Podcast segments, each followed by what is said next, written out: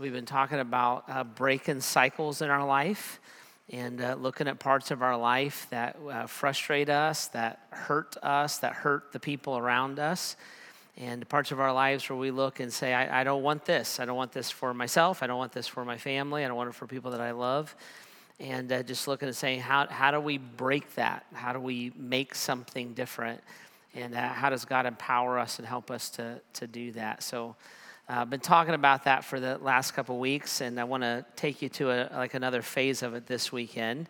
Uh, before I roll into that, though, I want us to just stop and pray. Um, we got about uh, 130, 140 men that are on a men's retreat, and uh, this men's retreat is uh, something we do every year, and we see God do a lot of powerful things on it, and a lot of those powerful things are tied to these cycles and uh, and how God can just bring a totally different direction into something. And so they asked if we would pray for them. I think that's a great thing to ask for. And so uh, the Bible says that we're to do that. We pray for one another, and so I, I want us to do that. So if you bow your heads and close your eyes, and why don't you just like take a deep breath and say hello to Jesus? Maybe you haven't talked to him today, and and just uh, connect with Him to start with.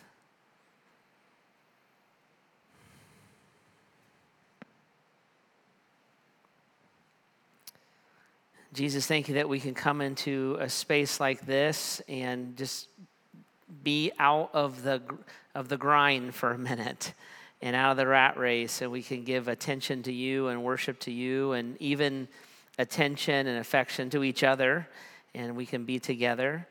And uh, thank you that you, you encounter us. You say when your people gather together, you show up in a unique way. And so thank you. Thank you for that. God, we pray for these men who are on this retreat. And uh, God, uh, we know that you work in a, in a unique way in those settings. Uh, they have stepped away from the rat race too and are kind of giving their undivided attention. And so, God, I know that this weekend they're they're dealing with some pain in their lives, some lies that they've believed, some misunderstandings about who you are and what you're like, and it's pretty intense time. And so, Father, I just pray that you open up their hearts and their minds, and that you bring about the healing and, and the connection to you, that, that Jesus, you and the gospel will make sense to them in a, in a deeper and a, and in a more predominant way in their lives. So, we, as their church family, we just surround our brothers in Christ and, and uh, ask on their behalf uh, that you work in a powerful way. God, do that here too. We're talking about some deep stuff and, and important things. And so uh, just show up in our hearts and our lives in a powerful way also and, uh, and draw us closer to you through it. So thank you, Jesus, in your name. Amen. Amen.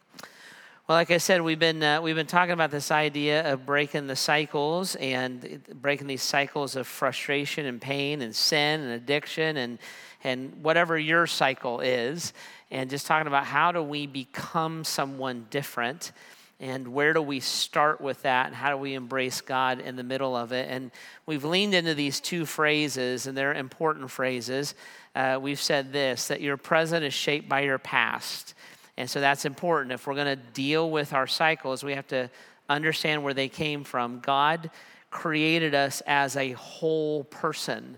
So, literally, when God started to knit us together in our mother's womb, uh, we bring all of that forward with us the good, the bad, the pain, the joy. And so we kind of have to admit if we're going to change something, especially something that's sinful or painful or frustrating in our life, we have to admit that it comes from somewhere and it's shaping us, not necessarily defining us, but it's shaping how we perceive the present. And why that's important is because of this, is because emotional health and spiritual health are connected. So I cannot be emotionally immature and spiritually mature in the same space. And so I have to understand that God wove me together so those two things connect on some, some levels. And the way they connect primarily is this that when I go through life, the good of life and the pain of life, it informs how I translate relationships. And my interaction with God is not a religious interaction, it's not an academic interaction, it's a relational interaction. So, how my relationships and how I perceive them are formed here is going to inform how I perceive and understand and respond to God. So, that's why we deal with this stuff in a setting like this, is because we're a whole person. And God wants to speak into that whole person. He wants to bring healing into that whole person. And ultimately, so that we can be the person that, that God has called us to be. So, we've been talking about this, talking about it in some detail and in depth and the website, the podcast, the app. Uh, if there was ever a series where you went back and kind of listened to it consecutively, this would be a great one because it kind of builds as we as we go through it. Now, this weekend, what I want to talk to you about is the idea of allowing pain to dislodge us from some of these patterns. And then we're going to talk about lies that we believe. We're going to talk about pathways that allow us to be free. We're going to talk about discovering kind of God's alternative story in your life, not just the ways that pain affects you, but how God worked and protected you through all of that. But I want to I want to talk this weekend about how do we interact with pain and what does God want to do with it and how he gives us some choices in the middle of it. So Jesus says something really important and really fascinating in John chapter 10 verse 10.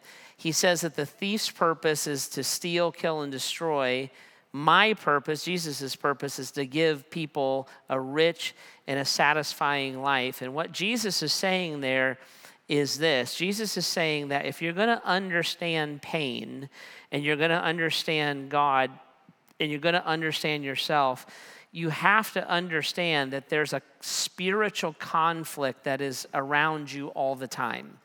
Other parts of the Bible would say things like, Our battle isn't against flesh and blood, but against principalities and powers and forces in the spiritual realm.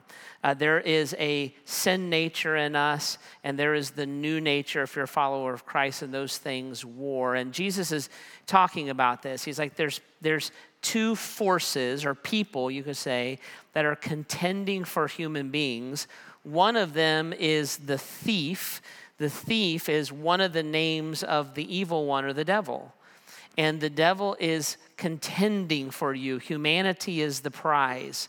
And the devil has a purpose for humanity, and his purpose is to steal, kill, and destroy. Everything in your life that is sinful, everything in your life that's an addiction, everything in your life that's a wound, that's a pain, that's an abandonment, that's a frustration, is part of that process of Satan looking and saying, I hate you. The Bible says in another place that the devil prowls around like a lion and that he hates the people of God. And so he's like, I have this purpose, and it's only to steal from you, to kill you, and destroy you. The counter to that is Christ. And Jesus says, I have a purpose for you. I want to give you a rich life and a satisfying life, a spiritually rich life and a spiritually satisfying life. I want to heal you, help you, redeem you. I seek to save you. And Jesus is saying here in John 10 10, he's like, you have to understand that those two things are happening around you all the time. They're happening around you all the time. That there's the purpose of the evil one and there's the purpose of Christ. And those things are warring in your life at all times. Now, here's what's fascinating about all this What's fascinating is the Bible says that God gives us something, theologians call it a free will. I'm just going to call it choice. God gives us a choice of which one of these purposes we want to engage. So I can go with the thief's purpose if I want. I can make decisions and put my life in places that steal, kill, and destroy me, or I can choose Christ's purpose. I can choose his purpose for the rich and for the satisfying life that he wants to give me. But I have a decision or I have a choice that I'm able to make in that battle that's going on. I can kind of pick the side that I am on. The reason why that's important is this when we experience pain or frustration or sin, the Bible tells us that when we do that, that pain can feel like a prison. The Bible says we can be bound to sin or imprisoned to sin. That pain can paralyze us. We can look and say, I'm hurting so badly, I don't know what to do, how to do, or how to function. And that pain then can make us feel powerless. And we'll talk to each other that way. We'll say, well, because of my past, I am just kind of this way. Or I've been, I've been addicted for so long, I cannot, there's no way that I can ever envision a life without an addiction. Uh, because of the abandonment of my father, that's why I struggle to be the father that God wants me to be. And when I have pain in my life and trauma in my life, it feels like it imprisons me. It feels like it makes me powerless and it makes me feel like I am paralyzed. And we will stop and kind of live in that pain and we'll forget that we have a choice. Now, this is what's fascinating. The whole idea that I have a free will or I have a choice is a foreign idea to most of us. We just figure we're the products of our environment. I'm just the product of my family. I just kind of am who I am and I can't be anything else. But when you uh, allow or adopt the idea that I can have a choice, that choice changes how you interact with the pain in your life. When I was a kid, um, I had a tree house and I always was adding on to my tree house. It wound up being kind of like a tree city. And I just loved doing that. And my mom and dad let me do that because I was the youngest and I could do whatever I wanted. And so uh, my dad would have leftover boards or whatever from projects, or sometimes he'd bring stuff home for me and I would build something with it. Well, whenever dad had leftover boards or like he brought something home for me to like build my tree house on, very often, those boards had nails in them, right? Like old rusty nails. So if you looked at my tree house, all around my tree house, there was a bunch of old rusty nails sticking up and it just surrounded my tree house. Now, for some of you who are younger parents, that's terrifying. For those of us raised in the 80s, that's just Saturday morning. That's the way that, that worked. And so I was surrounded by this stuff all the time. One day I was in my tree house. I jumped out of my tree house and I landed on a framing nail about like that. And that nail went through my foot, uh, up through my shoe and into my foot. And it, and it actually went all the way through my foot.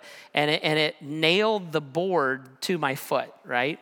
So I, like a man, a 10 year old man, screamed and I screamed. I was like, ah, you know, I got this board on my foot. I didn't know what to do. Was, my treehouse was way in the back of the yard. I was trying to get to the house. I had to crawl to the house, and the board kept hitting the ground and moving, and I'm screaming. And my mom opened the door and she goes, What's wrong? I said, There's a board in my foot. You got to get out of my foot. You got to get out of my foot. You got to get out of my foot. And the first thing my mom said to me was so comforting. She said, Don't get blood on the carpet. That was the first thing she said to me. So she picked me up and she walked me through the carpet and she put me in the bathtub so that I wouldn't get blood on her, on her carpet. And I kept saying, Get it out, get it out, get it out, get it out. Well, I kept saying, Get it out, get it out, get it out, get it out. My mom would reach down to pull the board out, and I would say, Don't touch it, don't touch it, don't touch it, don't touch it. And then she would take her hands off, and I'd go, Get it out, get it out, get it out. And she'd barely touch it. I'd be like, Don't touch it, don't touch it, don't touch it. And we did about three or four rounds of this. And then my mom did something fascinating. Old Phyllis, she knew what to do. My mom looked at me and she said, What do you want me to do? What do you want me to do? Do you want me to leave it in or do you want me to take it out? And this was fascinating. When a choice was introduced, it changed my perspective on the circumstances. Suddenly, I, I, didn't, I, I didn't feel trapped or paralyzed or powerless. When my mom said, It's up to you, it, it changed the way I was reacting to my pain and it changed the way that I kind of framed my pain. And I looked at her and I said, Yank it out. And so she did. She yanked it out of my foot. And the blood started gushing, and my shoe filled up with blood, and my sock was filled up with blood. But mom had me in the bathtub because Phyllis knows. And so I'm in the bathtub. And then if you're a child of the 80s, my mom got out something called uh, Merthiolate. Anybody remember Merthiolate? So Merthiolate, if you don't know what it is, it would be like alcohol with salt and razor blades. And she just poured it into my foot, right? Now, it worked. I still have my foot, right? There's something about a choice in pain that changes the way that we interact with pain. And Jesus would look and say, This is a purpose. This is a purpose. What do you want to do with it? What do you want to do with it? And what I want to show you is this if you choose Jesus' purpose for your pain, I want to show you the choices you can make to redeem your pain, to engage your pain, and to ultimately embrace this, this rich and this satisfying life that Jesus wants to give you, okay? So that's what I'm gonna walk you through this weekend. Now, to do that, we're gonna turn to a book of the Bible that Jesus' brother James wrote. So if you got a Bible, go to James chapter 1. James chapter 1 is the chapter of the Bible I quote the most to myself and I quote the most to other people. In James chapter 1, what, what James is doing is he's laying out God's perspective and how you can choose to engage it if you want to. So I'm going to show you four choices that you can make. Up to you. It's up to you. But in your pain, you can make these choices, and these choices will break cycles in your life. It's a path to the freedom that, that you long for. Okay, so James says this James chapter 1, he says, Dear brothers and sisters, when you when troubles of any kind come your way, a trouble is anything from the trivial to the tragic. It's pain. When troubles come uh, of any kind come your way, consider it an opportunity for great joy. For you know that when your faith is tested, your endurance has a chance to grow. So let it grow. For when your endurance is fully developed, you will be perfect and complete, needing nothing. If you need wisdom, ask our generous God, and He will give it to you. He will not rebuke you for, for asking, but when you ask Him, be sure that your faith is in God alone. Do not waver, for a person with divided loyalty is unsettled as a wave of the sea that is blown and tossed by the wind. Such people should not expect to receive anything from the Lord. Their loyalty is divided between God and the world, and they are unstable in everything that they do. And what James does is he lays out a pathway, he lays out a series of choices that we can make. These choices are given to us by God. They will empower us, they will free us, they will help us break the cycles. If we choose to make them, we'll engage the purpose of why Jesus came. Okay, so what are the choices? Here's the first choice that I can make. When I am facing a trial of any kind, the first choice I can make is this I can choose to redeem my pain. I can choose to redeem my pain. And this is what James is talking about when he says, Consider it an opportunity for great joy when that trial is in your life. Pain can define us or it can refine us. Pain can define us or it can refine us. And the difference is in the consideration of the opportunity. Whether it defines us or whether it refines us, the difference is found in the consideration of the opportunity. I put this in the notes said this way the issue is not the absence of pain, the issue is the perspective on pain. The issue that we struggle with is not the absence of pain, it's our perspective on pain. Now, how do you know that? Because you introduce pain into your life all the time and you're glad that you do. And it's your perspective on it. Anybody who works out introduces pain into their life and they're glad that they do it. Anybody who has an education, who has gone through academic rigor, has introduced pain into their life, and you're glad that you do it.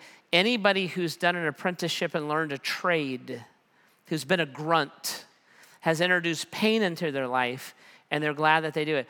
Anyone who has ever invested money for the future has introduced pain into their life, and you're glad that you do it. Anybody who's ever caused themselves to be debt free has introduced pain into their life, and you're glad that you do it.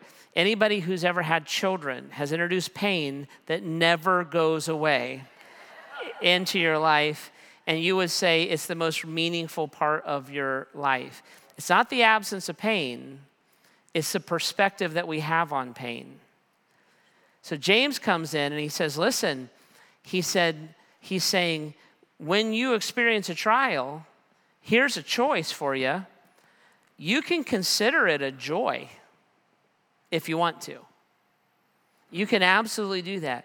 You can choose to redeem it. That that trial is something that God is going to use. That trial is a way that God is going to build you.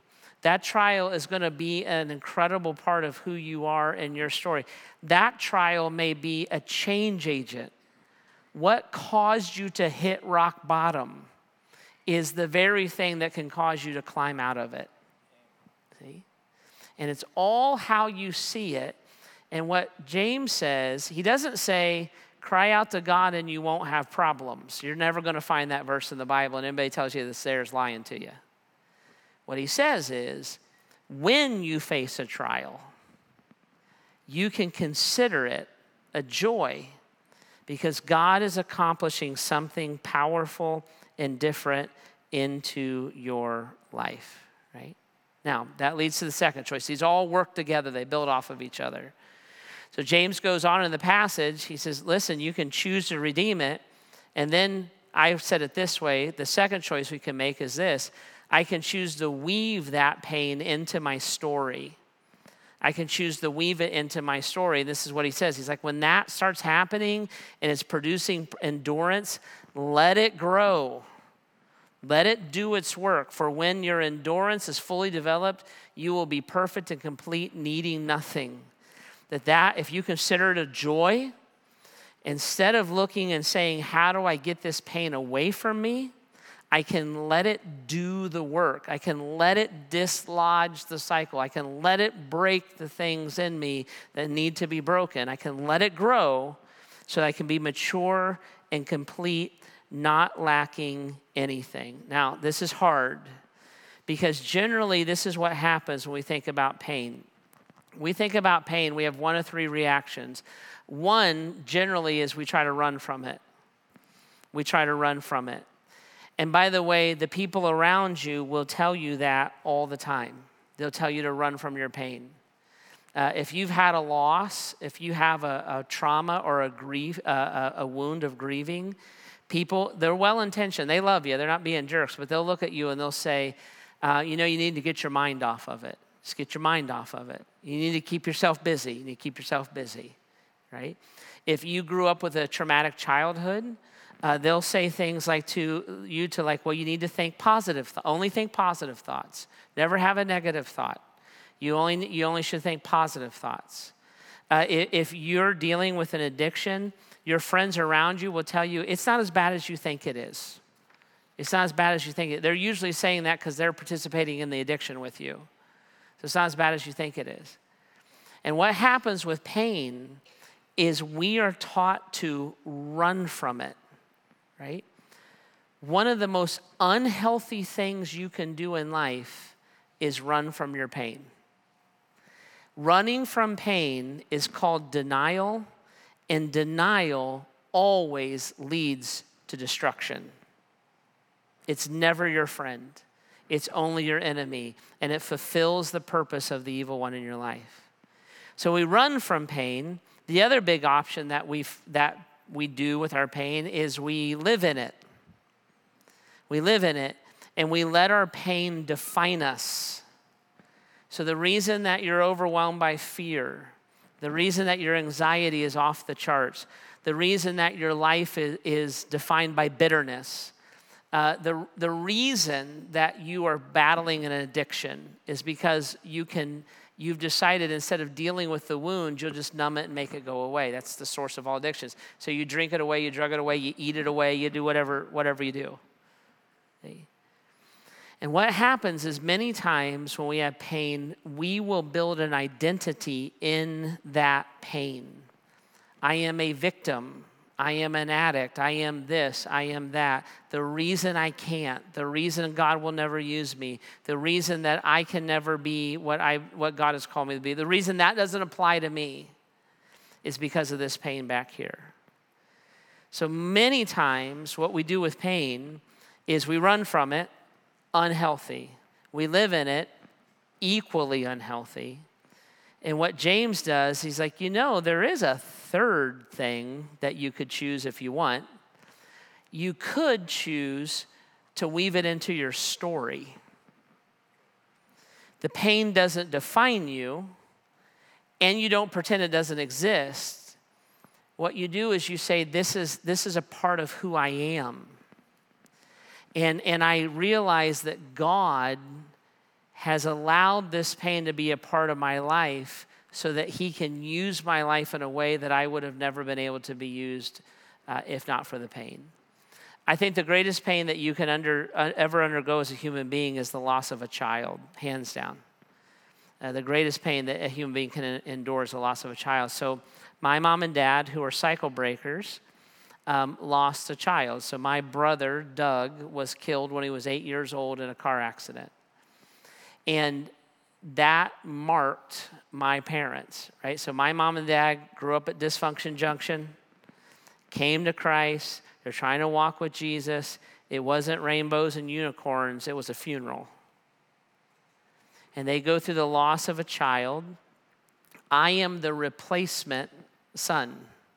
So I'm the baby of my family. That's why people, my brother is so much older than I am, right? Because I'm the replacement son.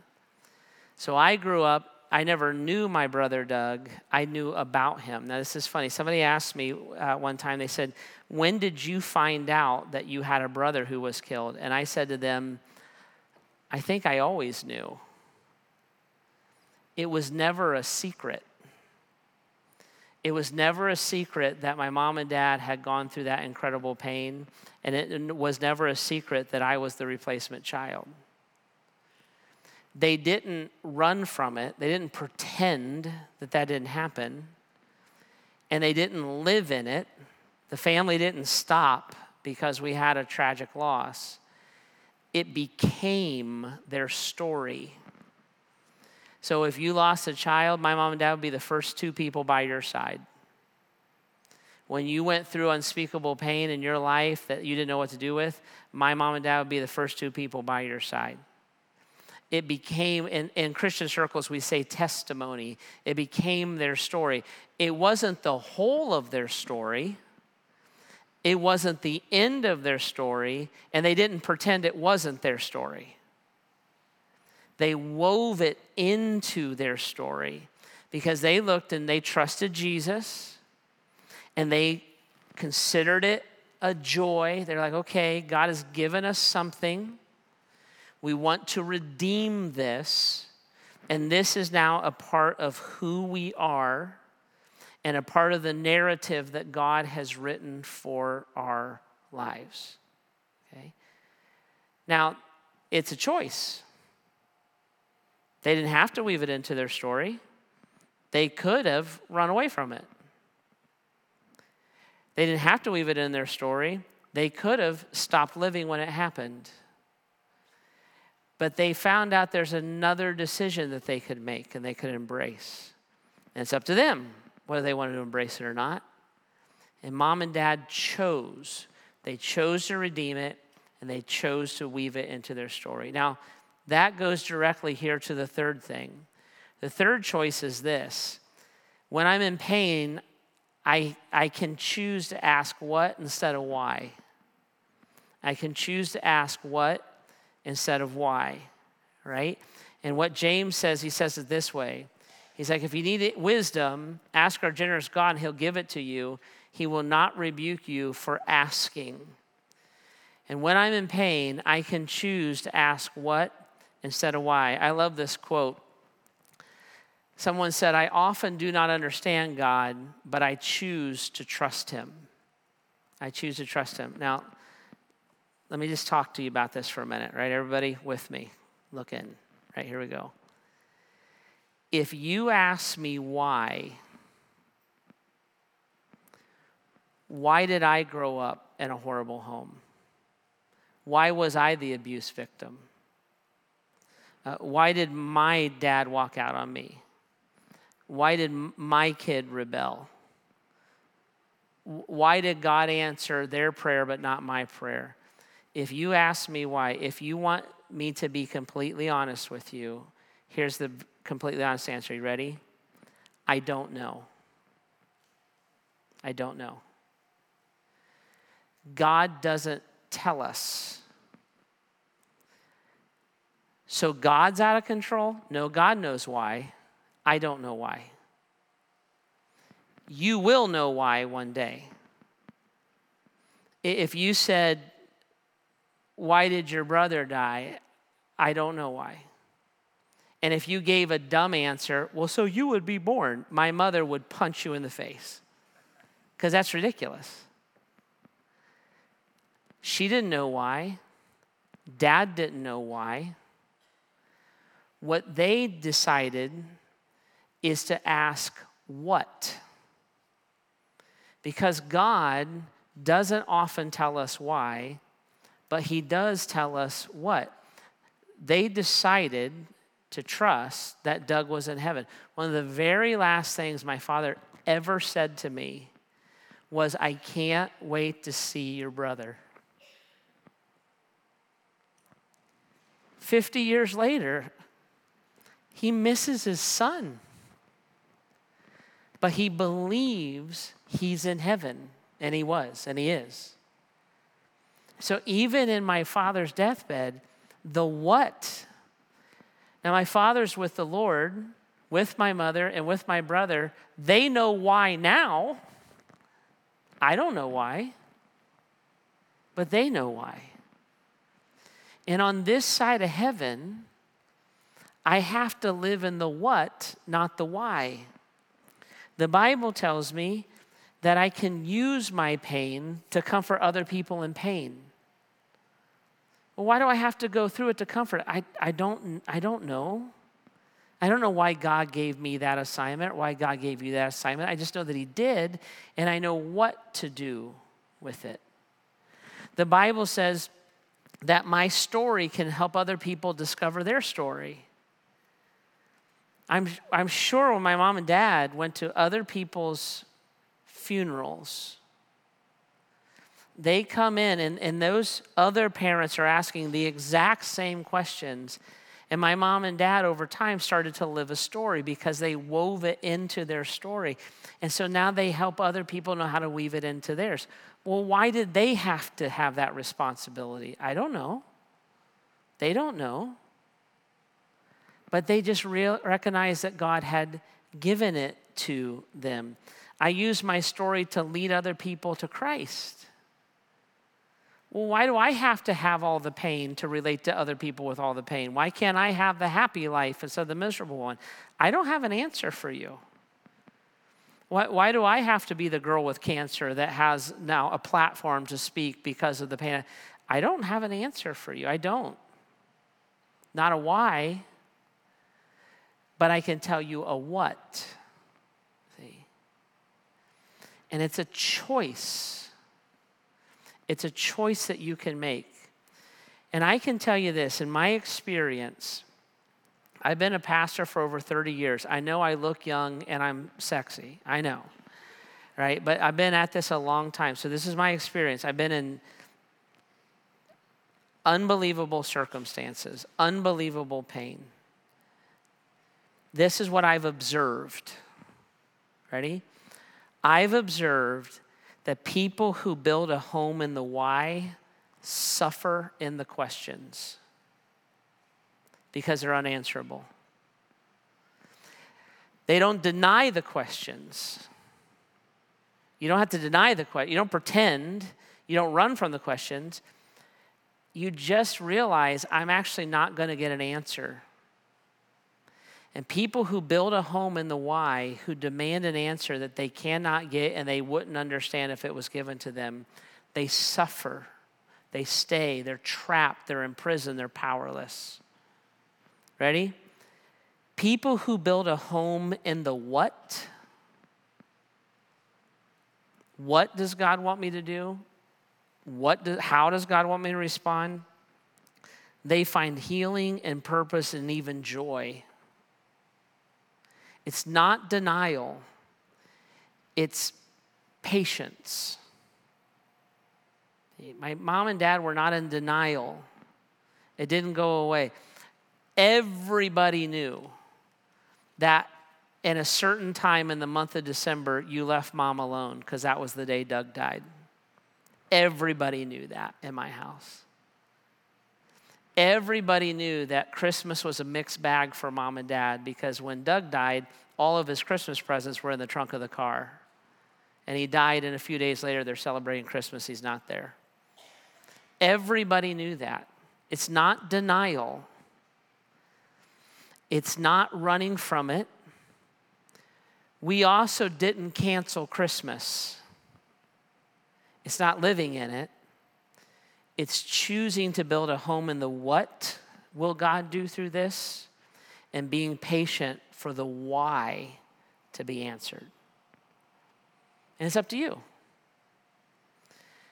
I find that when people get trapped in the why, that their joy and their hope are stolen, that their relationships are killed, and that the vision and the purpose of their life is destroyed. When people build their home in the what, and they choose to redeem and they weave the story, I find that they find a richness and the ability to redeem the pain. And they find a satisfaction that until I understand fully what God's doing, I, I have a satisfaction that He's using me in the meantime. And it's a choice. It's a choice that we're kind of free to make with God. Now, here's the fourth one. The fourth choice is this I have to choose the voices I'm going to listen to. I choose the voices I'm going to listen to. So James kind of says it this way He says, You have this opportunity for joy. God's doing something. Let it grow and complete itself. God, God is going to work through that when you don't have wisdom, you're not sure what to do. Ask Him, He'll start to show you what to do. And then He says this He says, But when you ask Him, be sure that your faith is in God alone. And then here He says, if your faith isn't in God alone, you're like a person who's blown and tossed by the wind, by the waves of the seas. You're just a boat without a sail or a motor or a rudder, just being blown around and battered by the storms of life. He said, A person who doesn't trust in God alone, their loyalty is divided between God and the world, and they are unstable in everything that they do. That's how he describes them. And when I am dealing with pain and I'm trying to break these cycles in my life and I want to embrace, I have to choose that I am going to listen to Christ. I'm going to listen to Christ. And I'm going to put my trust in Christ. Because when you go to break a cycle, when you go to break a cycle, there's all kinds of voices that come into your life. There's voices that come into your life and they're going to say, all you need is willpower. If you just got your act together and you just tried hard enough, has that worked? Has that worked? There's others who are going to come in and they're going to say, what you need, you just, just go with bitterness. Let's all sit around and just talk about what a jerk mom is and what she did to us. What a jerk our roommate is, what a jerk our ex is and you fill your life with bitterness. There's other voices that are going to come around. They're going to fill, they're going to speak victimhood into you. Uh, the, the reason why you can never is because of what happened in your childhood. You can never be free. You can never amount. And, and they're going to speak that victim. You're, you're just a victim. That's all you are, poor guy. You should just stay in your basement and be scared of everything the rest of your life. That's just who you are. They're going to speak victimhood into your life. Christ is going to come in and he's going to speak a different thing. Because remember, the purpose of the evil one is to steal, kill, destroy. Willpower, victimhood. All, all it does is steal life from you. All it does is kill hope in you. All it does is destroy a future for you. But those are the predominant voices that are in our culture today. They're going to scream at you all the time. They're going to, they're going to look at you and say, unless God answers the why question right now, He doesn't love you. Unless God makes your pain go away, He doesn't love you unless God, you know, God, God, He, if you get your act together, God will make your life go smoothly. He'll prosper you. Your kids will turn out great. Your family will be healed. All your problems will go away. It's all a lie. It's all a lie. And all, all that happens when we listen to those other voices is we become disillusioned, we become, bit, we become bitter, and we, we move further away from God. And the very purpose of the evil one starts to play out because we went that direction. Or, or I can trust the purpose of Christ. And I have to trust it. Because what Christ speaks into our life is redemption. What Christ speaks into our life is, is vision, healing, forgiveness, change, compassion, maturity, completeness. That's his purpose. And so I have these two competing voices. These two competing voices. And the reason why this is hard, because I think this is the hardest choice to make in the whole thing, the reason why it's hard is because the voice and the purpose and the direction of Jesus is new to me. And the voice of myself and those who speak bitterness and hatred is familiar to me. And if I want to go a different direction in my life, I got to go someplace I've never gone before we took our family down to the beach, and uh, well, some of them went. Heidi and like some of the kids went to the beach. All of us pale people, we stayed in the condo and played video games. But we, we, were at a beach, and we went down to this beach in Florida. And this beach has rip tides. You know what rip tides are? So they come in and they pull you out to the open ocean. And so they had this flag system with the riptides, like green was like you're good to go, and like red was like it's going to pull you out, and Jaws is going to eat you, like kind of a thing. And so this flag system. So I'm I'm looking at this because I'm I don't really like water that much, and so I'm reading this trying to figure out what this is, and it was fascinating. This is what it said. This said, watch out for riptides, and then it said, if you get caught in one, don't try to swim back to the beach. And it's funny, that's your instinct because that's what you would do in any other water situation. If you were in a pool and you got out into the middle of it and you felt like you were in danger, you would try to swim back to where you jumped in. If you were in a pond and you jumped off a dock and you were you felt like you were going to drown or be in a water situation, you would swim back to the dock that you jumped off of. But when you're in the ocean and you're a riptide, if you try to swim back, all that happens is the tide pulls you out further and you exhaust yourself in trying to get back. And when you're making choices to break cycles, choosing the voice you listen to is the hardest part because when you're in pain, what you tend to listen to is whatever you've always listened to. When I'm in pain, if I just drink it, drug it, eat it away, my pain goes away for a minute when I'm in pain, if I just join in on everybody else's bitterness, my pain goes away for a minute.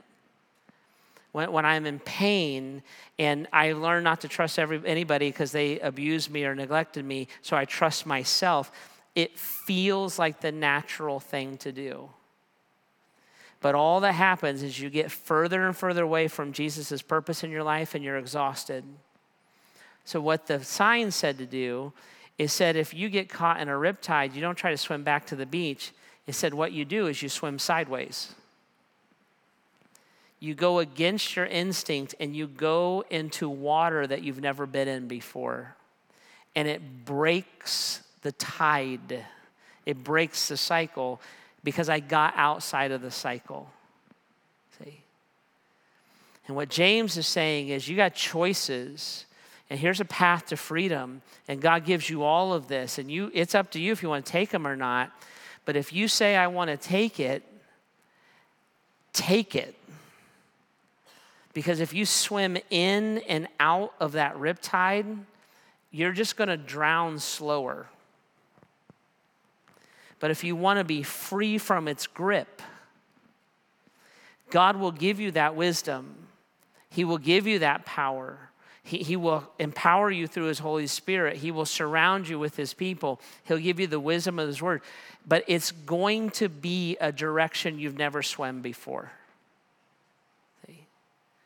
And if you're just in and out, you should never think, if, if you just take your cycle and add some Jesus to it, all you've done is put Jesus in a cycle that's going to steal, kill, and destroy you.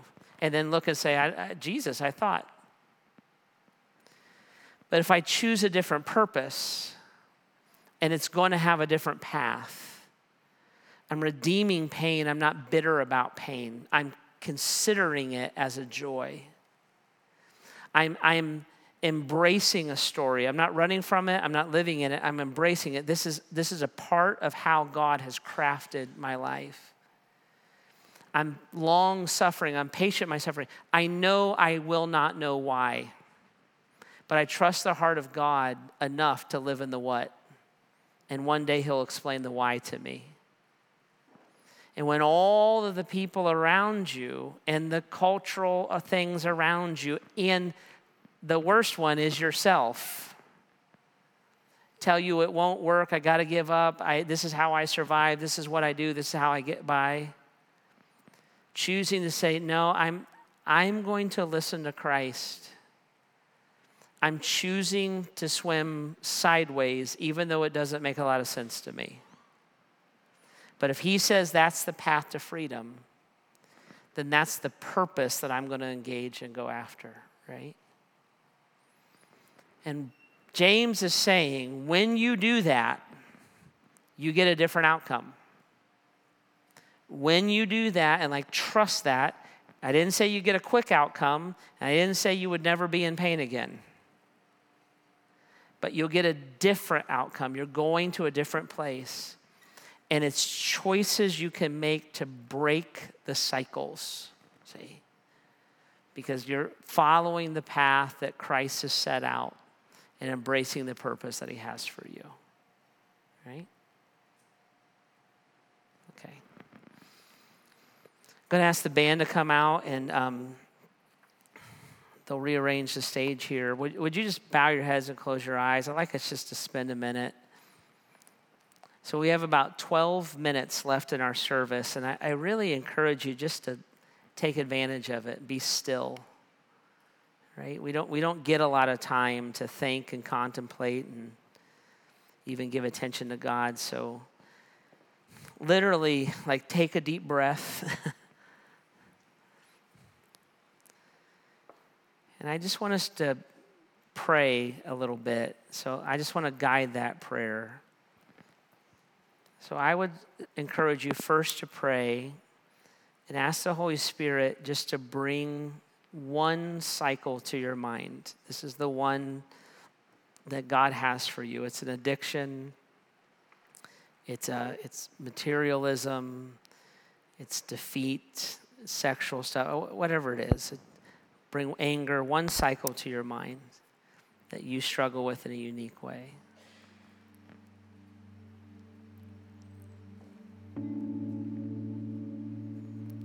That as you have that cycle, then at kind of the front of your mind, I want you to ask the Holy Spirit to show you the choices you have. In Christ, you're not a prisoner to sin. You're not in bondage to your past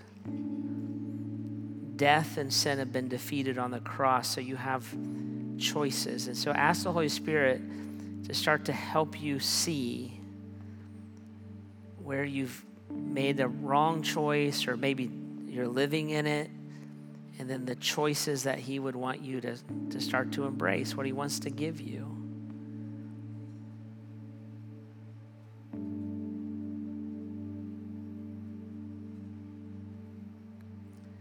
And Jesus, as we start to see those choices, you say that you help us. Your Holy Spirit is our helper. You walk with us as a friend, as a brother, and you give us a power. It's, it's your power that defeated sin and death, and that same power is alive in us through your Spirit. And so, would you start to help us to see? That this is this is not willpower this is not positive thinking this is literally bringing your word into our life and you bringing it alive in us and these choices are hard jesus but you're our model you made hard choices you resisted temptation. You decided to go to the cross. You decided to finish the work there. You decided to humble yourself and come to us.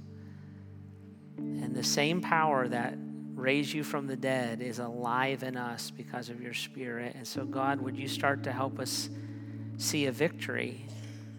Start to help us see a path Start to help us to see an alternative. And God, would you kind of put as a vision in our lives this rich and satisfying life, this free life, forgiven life, redeemed life, changed life, born again life that you've invited us into?